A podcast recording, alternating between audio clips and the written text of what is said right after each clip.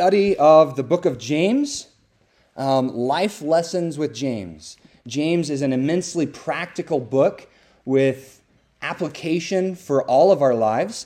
And interestingly, uh, this text to which we come, James chapter three, has to do with the tongue and how we use our tongues, our speech, our words. And so it affects every one of us because we all communicate on a daily, moment-by-moment basis.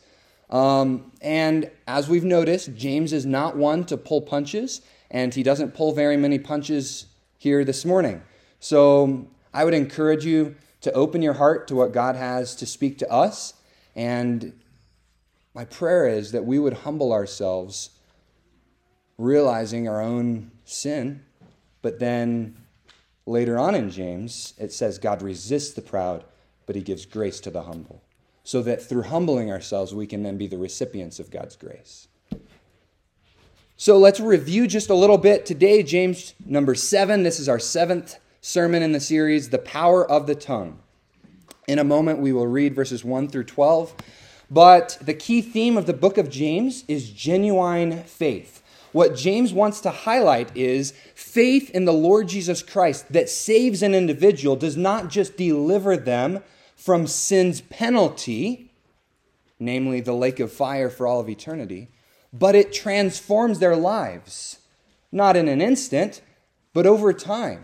Genuine faith impacts the way that we live, the way that we think, the words that we speak, et cetera. So he wants to highlight, what does genuine faith look like? So here's our outline. We've covered chapters one and two. Chapter one being faith tested. Trials was a big concept there. Chapter two, faith enacted. Works. Remember, faith without works is dead. Now chapter three, we're here. Faith exposed, namely through our tongues. Our faith exposed. The shutters are pulled off and we see what's the real thing. Chapter four then is faith opposed by worldliness. And then chapter five will finish us off with faith finished. Um, speaking of endurance and endurance through prayer. Remember chapter one, our faith was tested in three ways. First of all, by our response to trials. James said, "Count it all joy, my brothers, when you meet trials of various kinds. For you know that the testing of your faith produces steadfastness." Number two, our faith was tested by our response to temptation.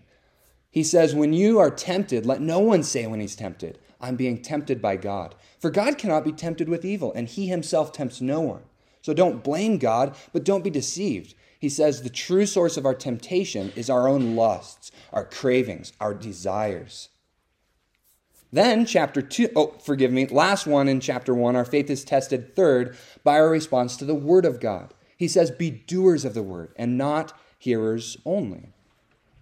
Chapter two was faith enacted, faith in action, if you will. We saw it in two ways. In impartial faith, he says, "My brothers, show no partiality as you hold the faith in our Lord Jesus Christ, the Lord of glory." And then number two was an operative faith. That's the big idea of faith without works is dead. And that verse encapsulates the entirety of the book of James. Faith without works is dead. When you're a believer in the Lord Jesus Christ, it results in good works of gratitude to God. But then we turn to chapter three. And here's our chapter three outline. Faith exposed, namely through our tongues. Um, today we want to look at the power of the tongue. The power of the tongue. And then next, le- next week, if the Lord tarries, we'll look at verses thirteen through eighteen that talk about the pipeline of the tongue. Where does our speech come from? And we'll address that here this morning as well. But nonetheless, verses thirteen through eighteen have a lot to say about it. So here's today's outline. The power of the tongue, our faith is exposed by our tongues. But the power of the tongue, it has the power to direct, it has the power to destroy, and it has the power to delight. And as often I have to quote Warren Wiersbe, those three alliterated, direct, destroy, delight, those are from Warren Wiersbe. So I'm excited for what God has for us this morning. Before we read chapter three, would you just flip back a page or two to chapter one? we want to read James chapter one, verses twenty-six through twenty-seven. Because what James does, like any good author, he has an introduction to his book. And that is James chapter one, verses one through twenty-five. He introduces the testing of our faith. But then he wants to drill down and see what areas of life do we experience this testing. Oh, it's in the way that we treat people. Are we partial or are we impartial? It's our works, it's our tongues, et cetera. But verses twenty-six through twenty-seven are the hinge verses that transition us into the body of the book. So look at verse twenty-six. If any man among you seems to be religious and bridleth not his tongue, but deceives his own heart, this man's religion is vain or worthless. Pure religion and undefiled before God and the Father is this: to visit the fatherless and widows in their affliction, and to keep himself unspotted from the world. So one pastor, Alistair Begg, observed from this text, um, there's three marks of true religion that's pure and undefiled before God and the Father. Here it is: a controlled tongue. That's the one who, remember, if somebody thinks they're religious but they don't bridle, bridle their tongue, they're deceiving their heart, and that's worthless religion. Then the compassionate heart, visit the fatherless and widows in their affliction. And finally, an uncompromised testimony. In other words, we're unstained by the sin, the wickedness of the world. And these three thoughts, a controlled tongue, a compassionate heart, and an uncompromised testimony, continue to arise cyclically throughout the book. James just interweaves it. It's like a, it's like a good braid. Um, Amy asked me to braid her hair this week, and that was fun. That's my three-year-old daughter. I braided her hair. Believe it or not, I can braid. But you understand the concept of a braid. One strand of hair interweaves with the next, and pretty soon you have a beautiful ta- tapestry. I don't know if you can call hair a tapestry. I thought it looked okay when it got done. That's what James is doing here. He's braiding these three concepts throughout the book: a controlled tongue, a compassionate heart, and an uncompromised testimony. So with that in mind, let's look to James chapter three and read verses one through twelve.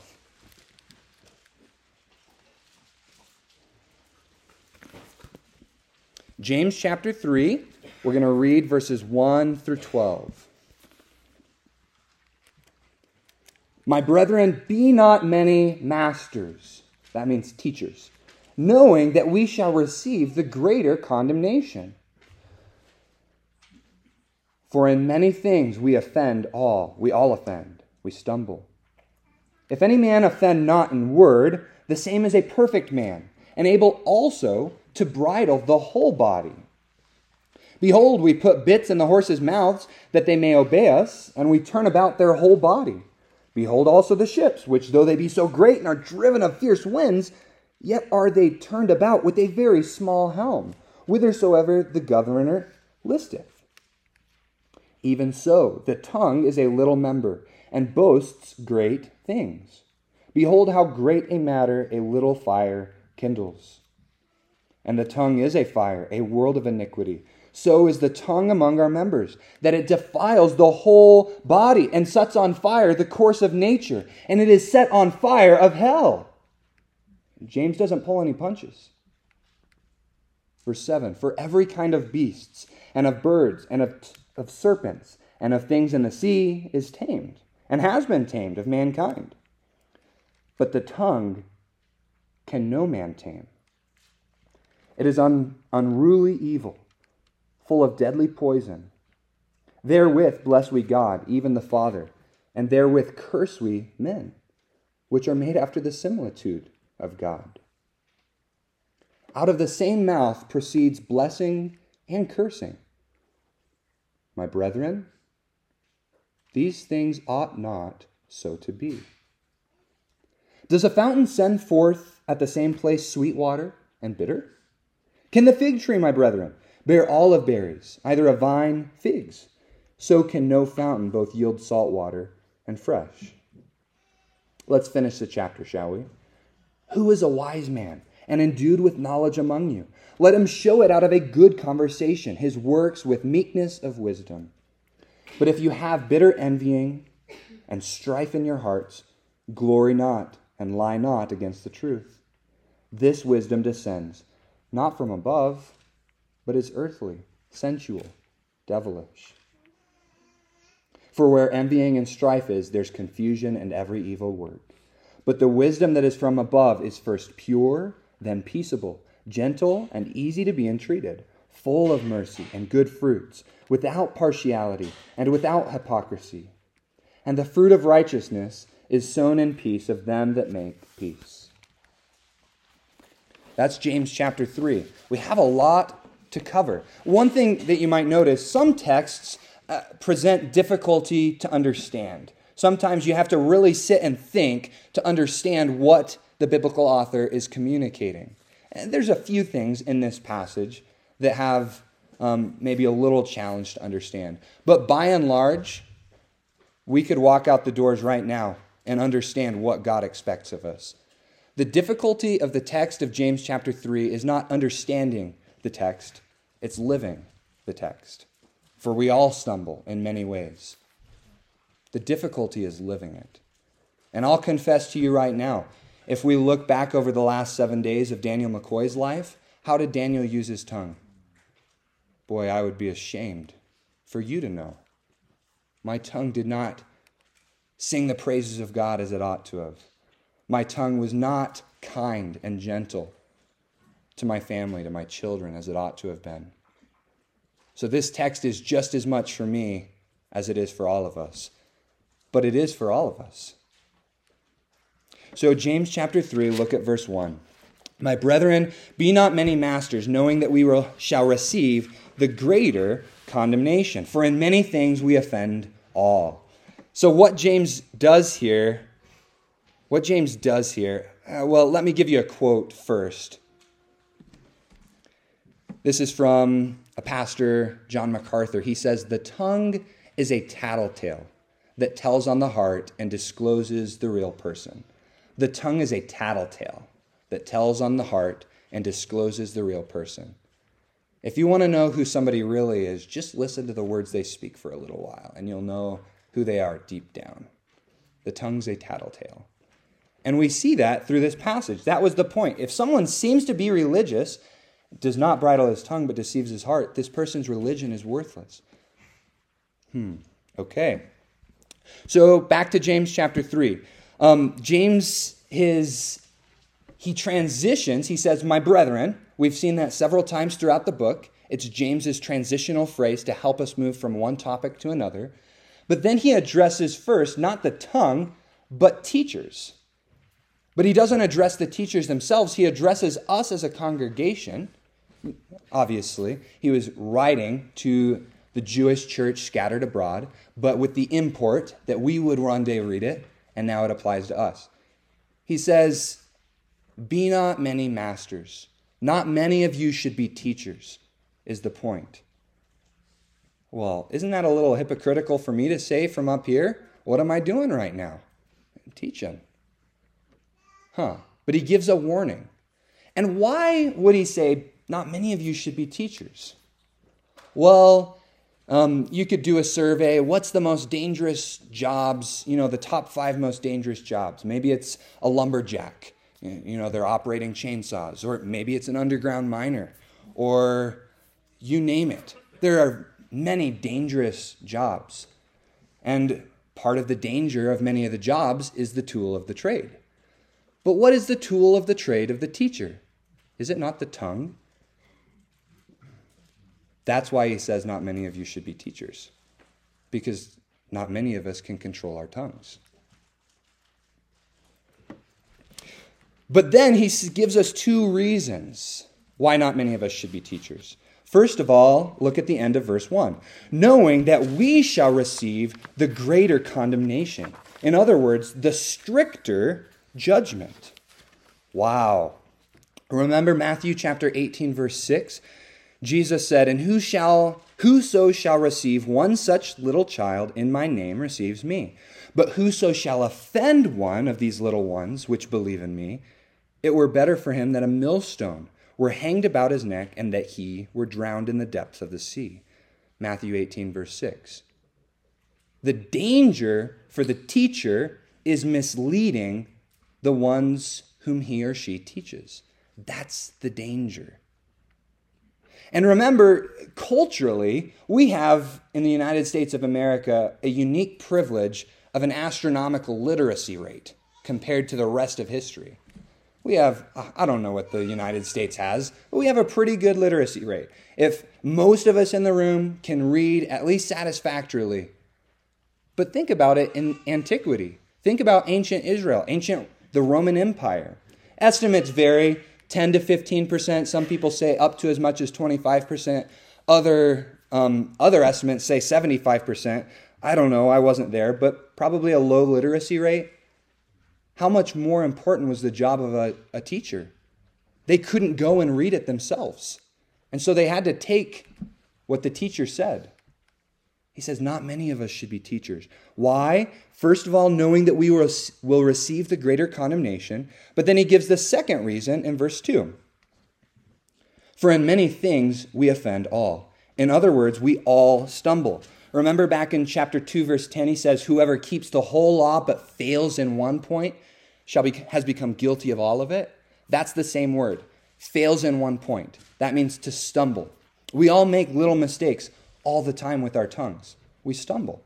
And that's the second reason why not many of us should be teachers, because we all stumble. And if we stumble, as a teacher, we'll receive the stricter judgment. We'll come back and think on that a little bit more in a couple minutes. Matthew chapter twelve, Jesus was giving some um, instructions, some rebuke to the Pharisees. He said, either make the tree good and his fruit good, or else make the tree corrupt and his fruit corrupt. For the tree is known by his fruit. O generation of vipers, how can you, being evil, speak good things? For out of the abundance of the heart, the mouth speaks. Remember, the tongue is a tattletale that discloses the heart. Out of the abundance of the heart, the mouth speaks. He says, a good man out of the good treasure of the heart brings forth good things. And an evil man out of the evil treasure bringeth forth evil things. But I say unto you that every idle word that men shall speak, they shall give account thereof in the day of judgment. For by your words you shall be justified, and by your words you shall be condemned. In other words, realize the standard at the day of judgment is what we said. Every single idle word, a word that was misused, inappropriately used, everything that comes out of our mouth, we have to answer for all of it. You follow that? James isn't pulling punches. It hurts. But then James, you know, he gives a hypothetical. He says, well, maybe there's some of you out there thinking, well, I didn't stumble this week with my tongue. Good job. James says, if any man offend not in word, he doesn't stumble ever. The same as a perfect man, and able also to bridle the whole body. There's this hypothetical, and it's just hilarious. Because it's like, well, if you can control your tongue, the most difficult part of us to control, then you have control over every other aspect of your life. You're a perfect person. You obey perfectly. You do everything you ought to do. And we know simply that's not true of any of us, if we're honest. And it's, our tongue's a tattletale. Hmm. Um, but the idea of perfect here is important. He's brought it up several times in um, the book of James thus far. Chapter one, verse seventeen, remember, every good gift and every perfect gift is from above, coming down from the Father of lights. Um, verse twenty-five, he says, whoso looks into the perfect law of liberty and perseveres, being no hearer who forgets, but a doer who acts, he will be blessed in his doing. But then just look back to verse four of chapter one. Remember, count it all joy when you meet trials of various kinds, because you know the testing of your faith works steadfastness or patience. Verse four, but let patience have her perfect work, that ye may be perfect and entire, wanting nothing. So this word um, has the idea, it has the idea of completeness, maturity. And that is the goal in the Christian's life. First Peter one, verse sixteen, we ought to be holy as God is holy. That's the goal. Perfection is the goal. You can look at Philippians chapter three. Paul says um, that in the areas where we have not attained, God will also show this. He's going to disclose the areas where we're less than perfect. And a lot of times he does that through testing, through pressure, through struggle. So we're not going to attain the sinless perfection in this life, but that's our aim. Um, one commentator said this: because the tongue is usually the hardest member of the body to control, the ability to do so is evidence of a pervasive maturity that speaks well for such a person. And he brings up this idea of the bridle. And that's a word picture in and of itself that he brings up just a few verses later. To bridle means to control, to be able to control our tongues. If we can bridle our tongues, we can bridle our whole body. If we control what comes out of our mouths, it shows, it's evidence of pervasive maturity, as that author said.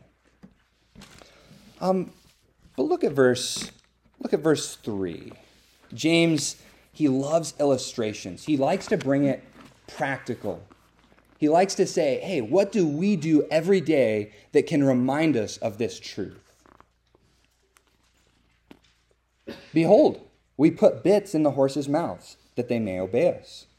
And we turn about their whole body. Behold also the ships, which though they be so great, and are driven of fierce winds, yet are they turned about with a very small helm, whithersoever the governor listeth. He gives the illustration of a horse, and then of a ship. Um, and the point is,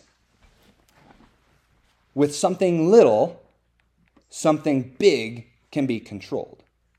Something little controls something big. Illustration of the horse.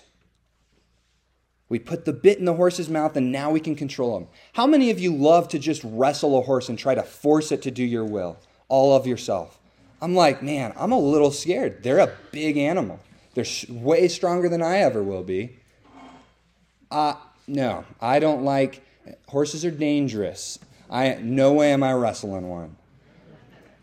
But as soon as you put that bit in the horse's mouth, now largely you have control over them. Even when they start acting up, they really don't like that thing going too far back in their throat.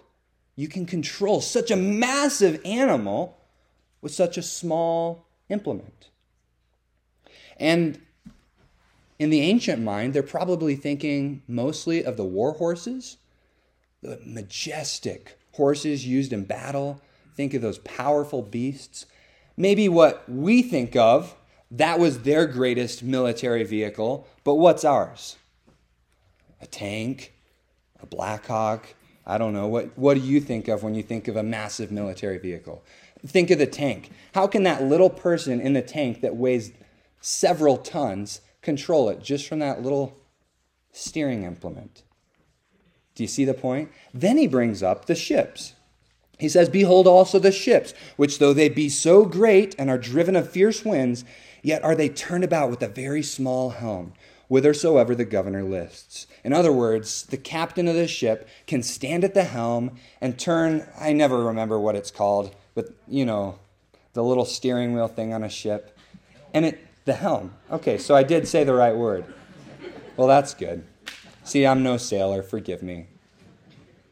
But that that captain can stand at the helm and he turns it and it moves the rudder. And that rudder is tiny comparatively to the whole ship, and yet it controls it. And James, you see it, he gives two reasons that the ships are so difficult to control. He says, first, though they be so great, they are gigantic. But then he says, second, not only is the ship big, but they're also driven of fierce winds. Man, and not many of us have sailed out in the open ocean on a massive ship like that, but try to put yourself there if you've never been there. In a terrible storm, when the gigantic ship is being driven by fierce winds.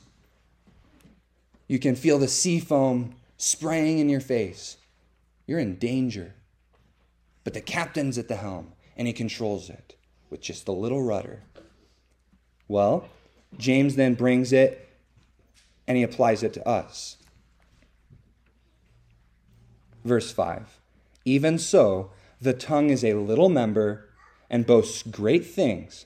Behold, how great a matter a little fire kindles. He says, so also, just like the horse is big, but controlled by a bit, just like the ship is big, controlled by the pilot at the helm by a little rudder, he says, so also, our tongue is a little member. Oh, that's interesting. One author I read, I don't know how accurate it is, and it probably varies depending on people, but the tongue only weighs about two ounces. Did you know that? He said, though it weighs only two ounces, it has the power to shape destiny. Remember, the power to direct? Hmm. But James says, just like the horse is controlled by the little bit, just like the ship is controlled by the helm, so also our entire body, our entire life is controlled by this little two-ounce piece of meat sitting inside of our teeth.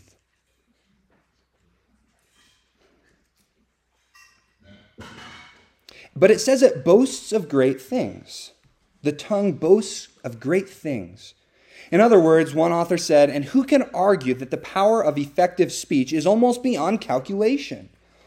Although boasting is most commonly used in Scripture with a negative connotation, that does not seem to be James's point here.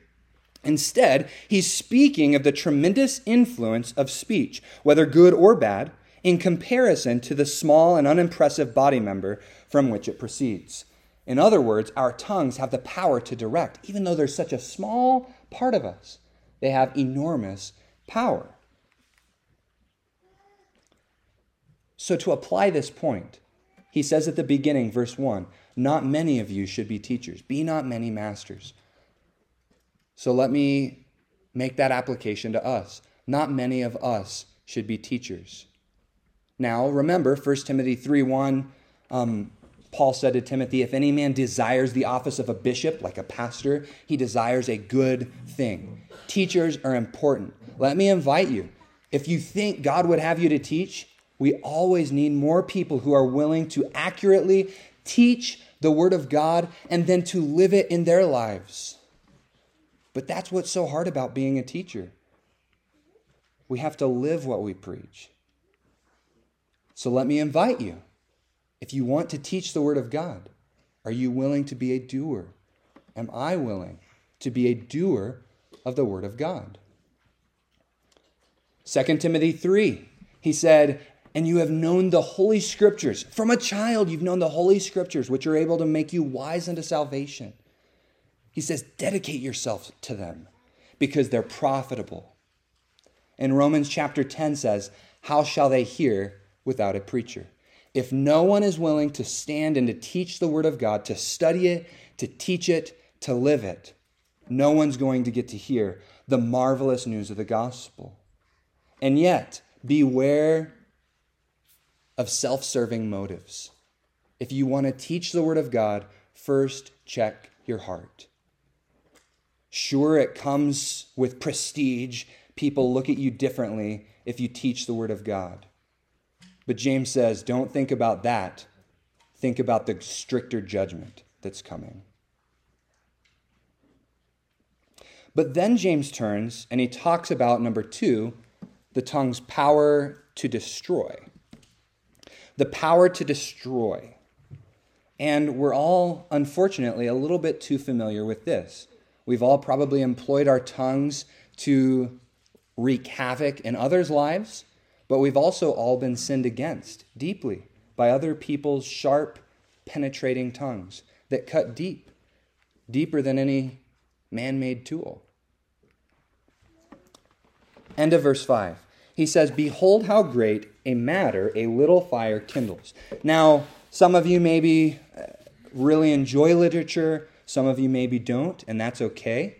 But there's a, a really neat wordplay here in Greek. We can't quite see it in English, um, but he uses the same word. Literally, it's how small a fire kindles how great a forest.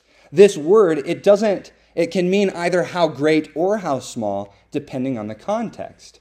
And what it's getting at is the magnitude of size. It's either extremely small or extremely large. Does that make sense? And he uses it twice in this verse to mean both the opposite. He says, how many sparks does it take to start a wildfire? Well, we live in the desert. We're well acquainted with that, aren't we? It only takes one spark.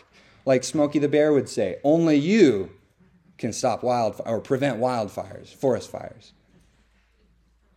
It takes just a little spark. He says, how small a spark kindles how great a forest. From one little spark, all of a sudden, the entire forest is ablaze.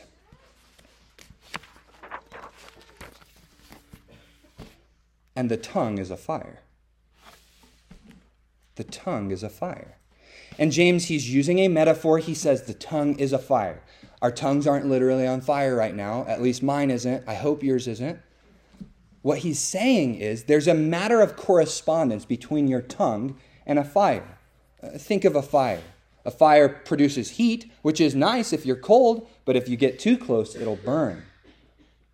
A fire has the tendency to consume. It'll eat as much as you ever want to feed it. It has the power to destroy. It, all you've got to do is just look up at the mountains, our beautiful forests destroyed by wildfires. You look at all these dead standing forests because a wildfire just roared through there and incinerated the entire forest. Your tongue has that sort of fiery power to incinerate relationships with just a few wicked words.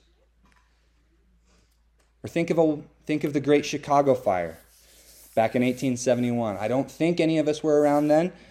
Um, that'd be like a new world record, at least a modern world record. eighteen seventy-one.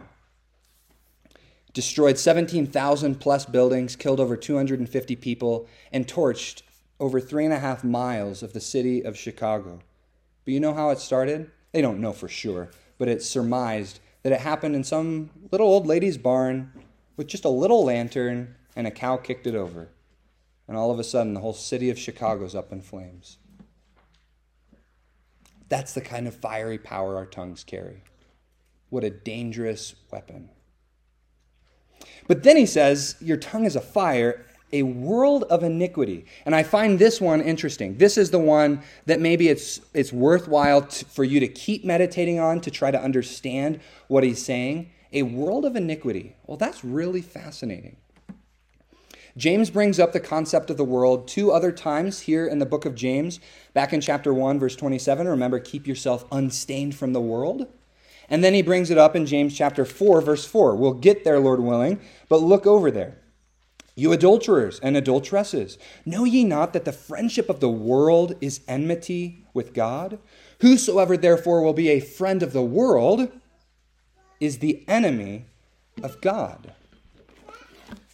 The idea of the world as it's used in James, as well as other authors, maybe you can, if you want, just peek over. First John chapter five, verse nineteen. John has a lot to say in the book of First John about the world. But verse nineteen, he says, and we know that we are of God, and the whole world lies, resides in wickedness. The idea is that the world, the Greek word cosmos, the world lies in wickedness. In other words, it's under the thumb of the evil one. And it's this world system that is radically against God, that wants to forsake truth, promote wickedness. That's the world. That's what it means. But James says your tongue is a world of iniquity. In other words, our tongues, when we when we misuse them, when we use them for evil purposes, what they do is they say, I'm in alignment with this world that's against God. Do you follow that? Boy, that is a powerful illustration of what our tongues are doing. Um, here's how the commentator Douglas Moo put it. By virtue of being the most difficult of all parts of the body to control, it becomes the conduit by which all the evil of the world around us comes to expression in us. But then he says, if you're back in James chapter three, he says, it defiles the whole body, sets on fire the course of nature, and is set on fire of hell. There in verse six. The tongue, it's among our members, it's this small member, but it defiles the whole body. So there's the question. In what way does your tongue defile your entire body, your entire person? Well, that's interesting. Um, Jesus already addressed this. Remember back Matthew chapter twelve that we read a few moments ago? Out of the abundance of the heart, the mouth speaks. A good man out of the good treasure of the heart brings forth good things, and an evil man out of the evil treasure brings forth evil things. That's why Proverbs chapter four, verse twenty-three says, keep your heart with all vigilance, for out of it are the issues of life. What's in your heart will inevitably come out your mouth, so keep your heart. It's not just, I choose not to speak today. Sometimes, you know, if we don't have anything nice to say, we probably shouldn't say anything at all.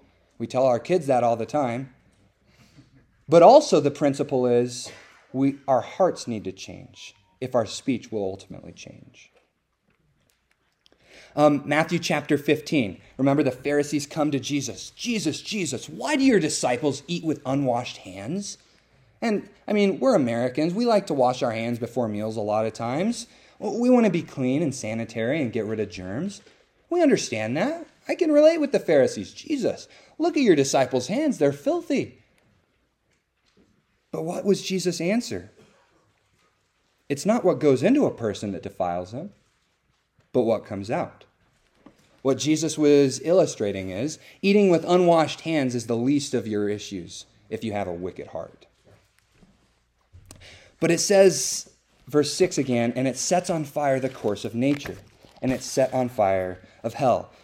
Um, this use of the tongue, this is um, commentator Homer Kent, he says, this use of the tongue sets on fire the course of our life. Literally, it means the wheel of existence. And what it does is James is depicting life as a, a round, a continuing round of activity, the wheel of existence. And he says that it sets on fire that entire course of our existence. Because the tongue betrays one's thoughts and attitudes, it also re- represents our lifestyle, another author said. But then it says, he he's making the point, and I don't like my tongue being called fire. I don't like somebody telling me that I'm setting on fire the whole course of nature. I don't like someone telling me, Daniel, your tongue is a world of iniquity. But here's here's the most difficult to wrestle with at the end of verse six. And it is set on fire of hell.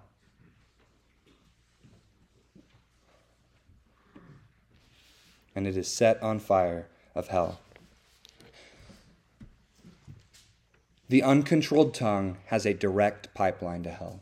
That's what we want to talk about next week in verses thirteen through eighteen, the pipeline of the tongue. But the uncontrolled tongue has a direct pipeline to hell. That's pretty powerful imagery. James is saying your tongue's a fire, incinerating relationships, working all manner of destruction, and it's hellish. It's devilish. All right, verse seven. For every kind of beasts and of birds and of serpents and of things in the sea is tamed and has been tamed of mankind. He changes the illustration. Thank you, James. We were... We were we were getting a little discouraged talking about all this fire and that our tongues are set on fire of hell. He turns to nature again. He says, look, is there any creature that's greater than man? Either we can domesticate them, or we can control them, or we can kill them. God made man as the pinnacle of his creation. He made us as the ones who bear dominion. You can go and look at that, Genesis chapter one. That's his point. He says, all of these beasts, birds, serpents, things in the sea, um, which is interesting, when they get off of the ark, Genesis chapter nine, verse two, those same categories are used. The beasts and the birds, those are the creatures that walk or fly. The reptiles and the creatures of the sea, those that creep or swim. James's point, we can control all the animals, all the creatures in creation, and yet we cannot control our own tongues. Because that's what he says, verse eight. but the tongue can no man tame. It is an unruly evil full of deadly poison. An unruly evil, it's restless, our tongues are out of control. It's like a wild animal, a wild, fierce animal. Dangerous. And he says it's full of deadly poison, like the venom of a cobra or a rattlesnake. Our tongues possess inherent danger, deadly poison when employed for polluted purposes. Now, obviously, our tongues are not always out of control like this. A lot of times we're able to hold back those polluted words that want to come out. Right now, I'm the only one talking. All the rest of you are controlling your tongues. But what James is doing is exposing our inability to control our tongues. We do not have the capability in and of ourselves. We need supernatural strength, the grace of God, to transform our hearts so that what comes out of our mouth is good, because our hearts, by the power of the Spirit, have been changed to be good. So our tongues, they have incredible potential, both for harm, for good. We can use them as dangerous weapons. There's tons of metaphors like this. Um, let me see if I put it on a slide. I didn't. Forgive me. Um, like a sword, Psalm fifty-seven, verse four, Psalm sixty-four, verse three. Like a serpent's tongue, Psalm one forty, verse three, or like we just saw, the deadly poison. Um, like a deadly arrow, Jeremiah chapter nine, verse eight. Really, what the author of Proverbs said in chapter eighteen, verse twenty-one holds true. Death and life are in the power of the tongue. Death and life are in the power of the tongue. But how do we apply this? Our tongues are a fire, a world of iniquity. They have a dangerous power to destroy. So think about improper uses of the tongue. And what I would encourage you to do, probably the premier book on speech has to be Proverbs. All over the place. The Proverbs are just full of wise counsel to us of how to use our mouths for God's purposes. So here's just a few. I'd encourage you sometime get a notebook out or a Word document and just start writing down. Read through the Proverbs and write down every time it says something about your speech, how we should use our tongues, whether it's how the wise uses their tongues or how the fool. But here are a few improper uses of the tongue. Lying, Proverbs chapter twelve, verse twenty-two. Or slander, James chapter four, verse eleven. James says, "Do not speak evil one of another, my brethren." Slander, but then there's flattery. Proverbs chapter twenty-nine, verse five talks about that. The difference is flattery is saying something nice to someone's face that's not true.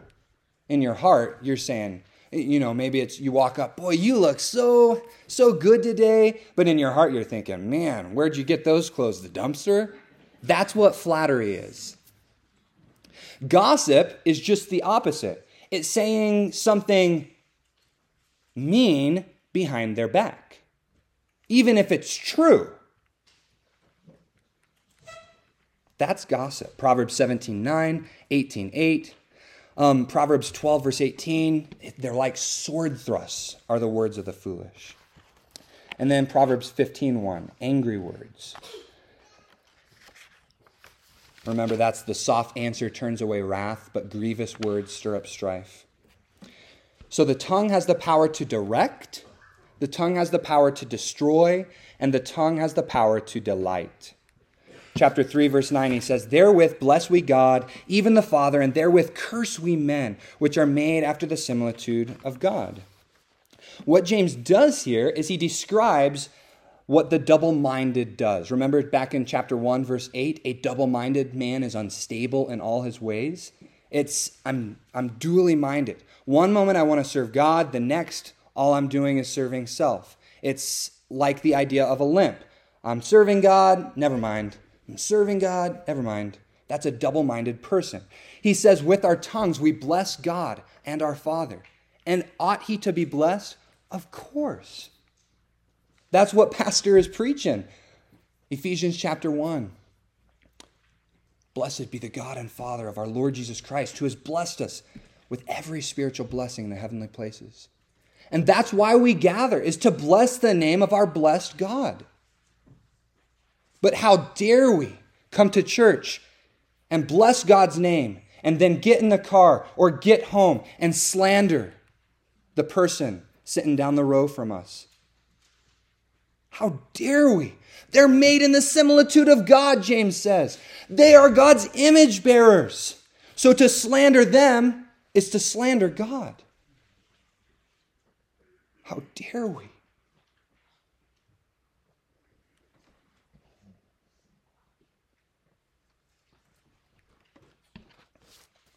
Verse ten, out of the same mouth proceed blessings and cursings.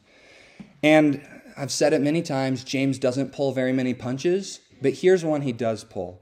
Instead of a railing rebuke like we deserve, he just says, end of verse ten, my brethren, my brothers and sisters, these things ought not so to be.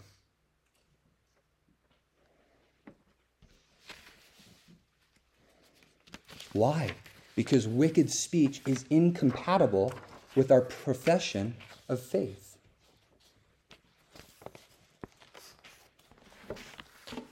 Let James illustrate it a couple more times. We're almost done here. Verse eleven. He turns back to nature. Does a fountain send forth at the same place sweet water and bitter? Can the fig tree, my brethren, bear olive berries? Either a vine figs? So can no fountain both yield salt water and fresh. James's point, look at nature. He says the fountain, and we understand this, a spring in the desert is crucial for our survival. If we didn't have the water, we wouldn't live here. When the water dries up, so do we. But he says, go find a spring.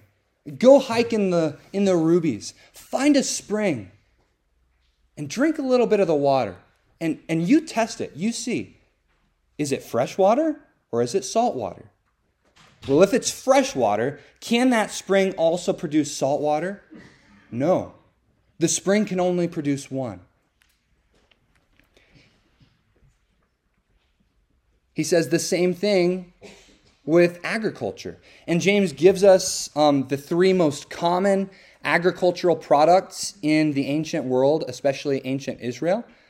Um, see, I'm trying to find it. There it is. Three most common. Fig trees, olive trees, and grapevines. Those were all over. So much so that Israel is often referred to through the scripture metaphorically with the idea of figs and the fig tree. They were well known for that. But James says, wait a second, trees can only produce one kind of fruit. He says fig trees don't produce olives. Grapevines don't produce figs. Apple trees don't produce oranges. Squash plants don't grow carrots. We understand that. When you plant an apple tree, it can only produce apples. Or it doesn't, but it can't produce another kind of fruit. Even nature itself refuses to deceive us with such inconsistency. You're never going to see an apple tree also with oranges on it. You're never going to have a freshwater spring producing salt water. But our tongues do it all the time. Our tongues are willing to bless God and curse our brother, curse our sister. My brothers, these things ought not so to be. Even the admirable things we might express from time to time are rendered suspicious because of our contradictory use of our tongue. Do you see how the way that we use our tongue for evil casts doubt on all the good that we might have said? Because if someone lies to you once, you start wondering, what else have they told me that wasn't true? But what about proper uses of the tongue?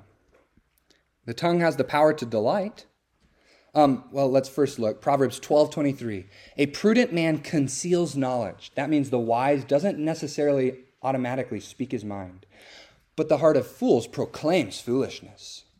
Proverbs ten nineteen, in the multitude of words there wants or lacks not sin, but he who refrains his lips is wise. So proper uses of the tongue. Speak the truth. Proverbs eight seven. Diffuse anger and conflict.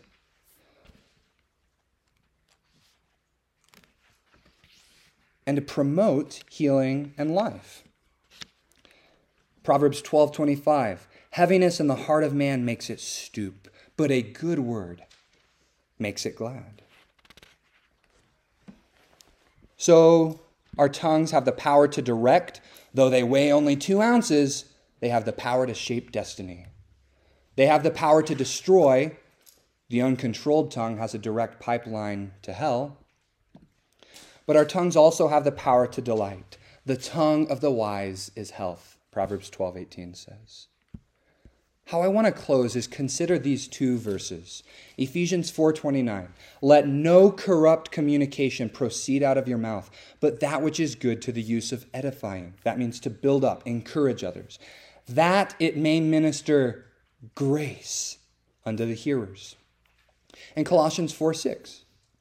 Let your speech be always with grace, seasoned with salt, that ye may know how you ought to answer every man. Here's the big idea. Our tongues, they have the power to direct, to destroy, to delight. Our job with our tongues, if you are a believer in the Lord Jesus Christ, if you profess faith in the Lord Jesus, our job is to use our tongues to communicate gospel grace. That's what our tongues are for, to help people see we are all sinners before a holy God. Me, you, every one of us. We fall short. We all stumble in many ways. There's no hope for us in and of ourselves. Instead, we are merely children of wrath. Yet God still loves us, and He gave His Son, Jesus Christ, to die for our sins. He tasted death for us all, so that all we must taste is life. And Jesus rose from the dead, and He offers eternal life to you and to me through faith in the Lord Jesus Christ. He's Lord. He's the Savior. And faith is simply accepting God's promise of eternal life to all who would believe through Christ. But thinking on this concept of grace reminds me of the song Amazing Grace. Now, if you know who John Newton was, he was not a good person before he became a Christian. He was a slave trader, just a terrible, terrible man. And if John Newton were standing here today, he'd tell us that. But God's amazing grace transformed John Newton's life. And so John Newton then used the rest of his life to proclaim God's amazing grace. And that's how we receive this most beloved hymn, Amazing Grace. Amazing grace, how sweet the sound that saved a wretch like me. I once was lost, but now am found, was blind, but now I see. My sweetheart Emily's going to come on up. She'll play the piano. I just want to sing this first stanza of Amazing Grace that's on the screen. We'll sing it through two times. And let me just encourage you. Meditate on God's grace to you that then we can use in our speech.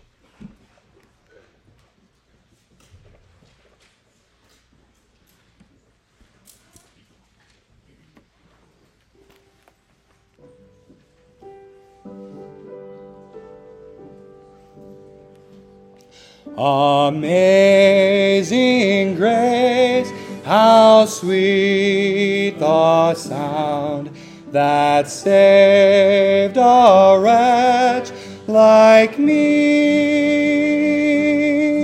I once was lost, but now am found, was blind, but now I see.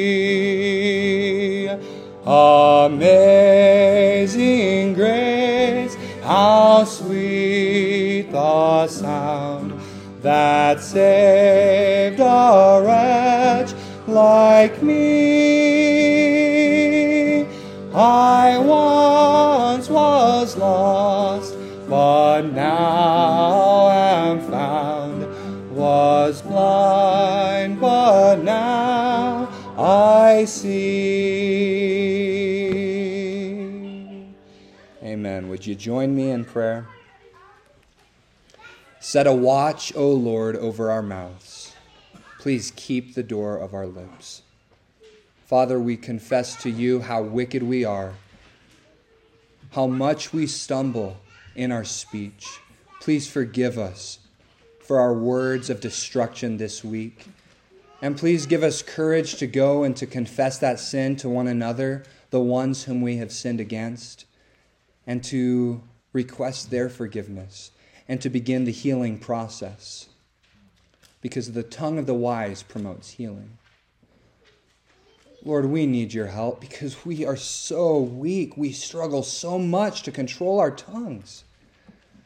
But thank you for your grace that abounds where our sin was once abundant. Thank you for the blood of your Son that can cleanse us from every sin. And thank you for your Holy Spirit who dwells within our hearts to help us speak the words that we ought to speak, such that no corrupt communication would proceed from our mouths, but only what is profitable for edification. Help us. May our speech be seasoned with your grace this week. In Jesus' name, amen. Thank you all. You are dismissed.